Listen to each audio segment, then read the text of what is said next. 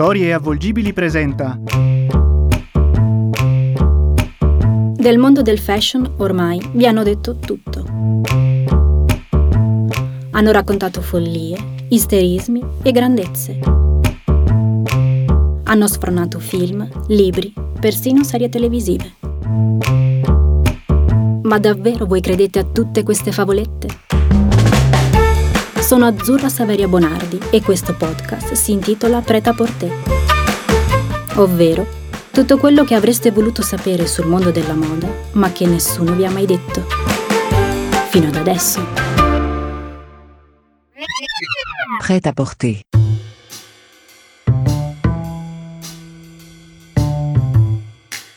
Questo blu è troppo blu. Me lo disse un po' di tempo fa un art director. Ho perso qualche minuto a cercare di aggrapparmi a qualche riferimento cromatico per capire più blu rispetto a cosa. Forse troppo scuro? Le parole servono anche a denotare le caratteristiche intrinseche di un oggetto. Perciò, se questo commento avesse seguito una logica, sarebbe stato accostato ad un aggettivo, non so, troppo scuro o troppo intenso. Ma dire che questo blu è troppo blu, senza un paragone cromatico, è come dire che il blu è troppo blu rispetto alla volante della polizia. Adoro gli art director, sono così, come dire, contraddittori nel loro bipolarismo. Fa così moda anni 90. Dimenticavo, io sono Azzurra Saveria Bonardi. Per chi ci capisce qualcosa, sono una PR. Lavoro in un'azienda di moda milanese. Per chi si sia sempre chiesto che diavolo sia un PR, ecco, diciamo, è uno specialista dedicato che naviga come un argonauta su Instagram. Il PR è alla perenne ricerca del profilo più cool, del più seguito, del più chiacchierato.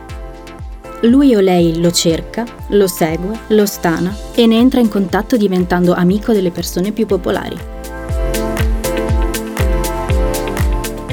Praticamente il PR è l'equivalente di una portinaia di Instagram. Ovviamente è pagato molto meglio di una portinaia perché le aziende spendono molto di più per i PR che per qualsiasi altro dipendente. Facciamo finta che sei un uomo un po' bruttino, magari con la pancetta, non sai conversare e nemmeno sai curare il tuo look. Ma ti presenti ad un party con una sfolgorante e cafonissima Ferrari, dalla quale scende una supermodella Taki 6000. Secondo te, qualcuno penserà ancora che sei sfigato? Direi proprio di no. Ecco, il mio lavoro è procurare alle aziende la supermodella e la Ferrari. È coccolare le celebrities, ascoltarle e entrarci in sintonia. Se c'è una cosa che adoro, è dire frasi come Ah, quel vestito ti sta una favola. Oggi sei veramente fab. Oh mio Dio, che cool. Tutte frasi odiose, lo so, ma funzionano sempre.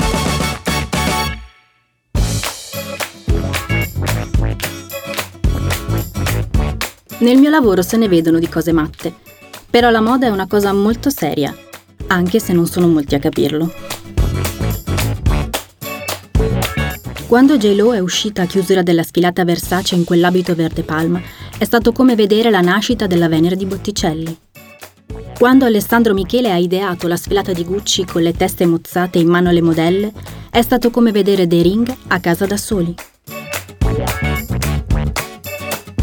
E quando Lagerfeld ha fatto sfilare Chanel in un supermercato, è stato come ascoltare un pezzo di Lady Gaga per la prima volta.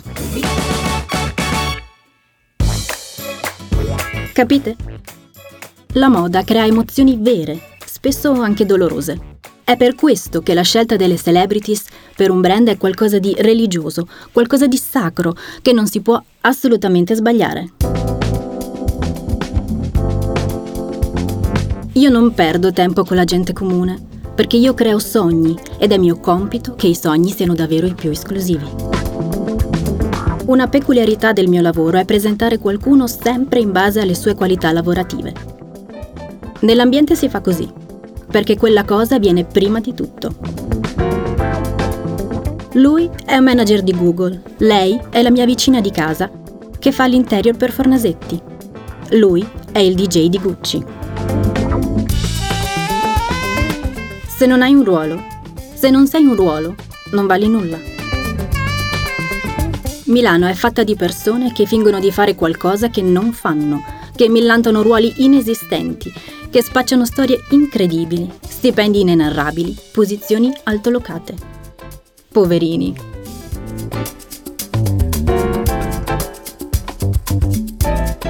Mi spiace un po' che debbano entrare da di magazine outlet, rovistando nella cesta degli articoli in saldo per trovare una borsetta Prada del 2010 tutta sporca e stropicciata così da apparire molto vintage 2000. Salvo poi rientrare la sera nel loro appartamento condiviso con sei altre persone fashion wannabe a mangiare tonno in scatola e a tenere spento il riscaldamento per cercare di risparmiare sulle bollette.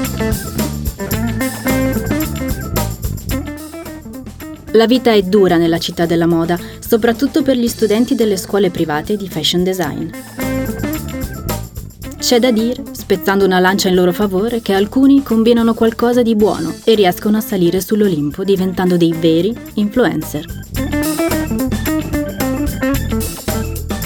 Se ci penso, mi commuovo. Da scatolette di tonno riomare e borse stropicciate di Prada pescate nelle ceste in saldo a vere divinità della moda. Persone con cui ha senso spendere dei direct.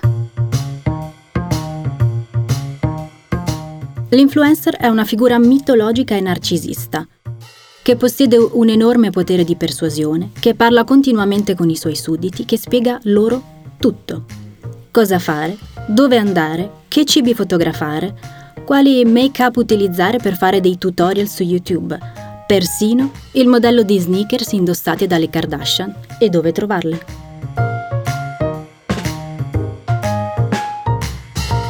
Come una divinità incontrastata, l'influencer decide se i direct degli adepti siano o meno meritevoli di risposta, o se siano invece deprecabili, magari per i contenuti critici o di disapprovazione nei suoi confronti.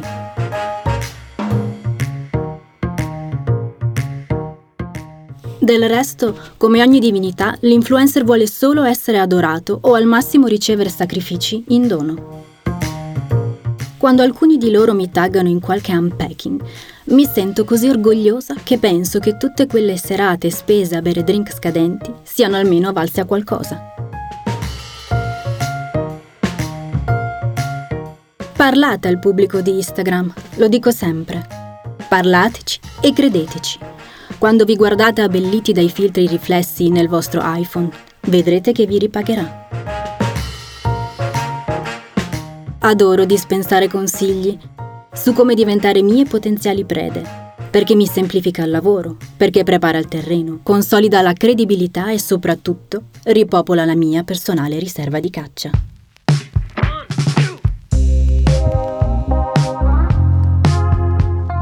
Così alla sera, stanca delle fatiche di una dura giornata di consigli, posso finalmente sedermi alla luce del mio portatile, sorseggiando un Negroni da sport del bar basso, sorridendo nell'oscurità nel mio favoloso appartamento di Porta Venezia, arredato in stile neoclassico, pensando che, ancora una volta, il mondo della moda è salvo. Perché domani si aprirà una nuova caccia alla prossima divinità. Prêt à porter. Prêt à porter. Sono Azzurra Saveria Bonardi. Questo simpatico podcast è stato prodotto da Storie Avvolgibili. La voce e il testo sono miei, ovviamente. L'idea e il progetto sono di Diego Alverà. La regia e la post-produzione sono stati curati dal Master of Sound Nicola Ferrari, nello studio di Osteria Futurista. La ricerca e la selezione sonora sono invece opera di quell'impudente sciupafemmine di Roger Rapp. Special guest Cecilia Piubello. L'immagine è curata dai tizi di Pensiero Visibile. Puoi riascoltare questo podcast ogni volta che vuoi sul sito storiavurgibili.it e su tutti i principali canali di ascolto. Beh, se ti è piaciuto potresti anche sprecarti a cliccare il tasto Segui su Spotify. Magari potresti anche consigliarlo a qualche tuo amico o qualche tua amica. Guarda, potresti addirittura parlarne con il tuo amante o il tuo psicologo. Se lo farai, ti troverò uno spazio speciale nel mio cuore. Ti aspetto alla prossima puntata.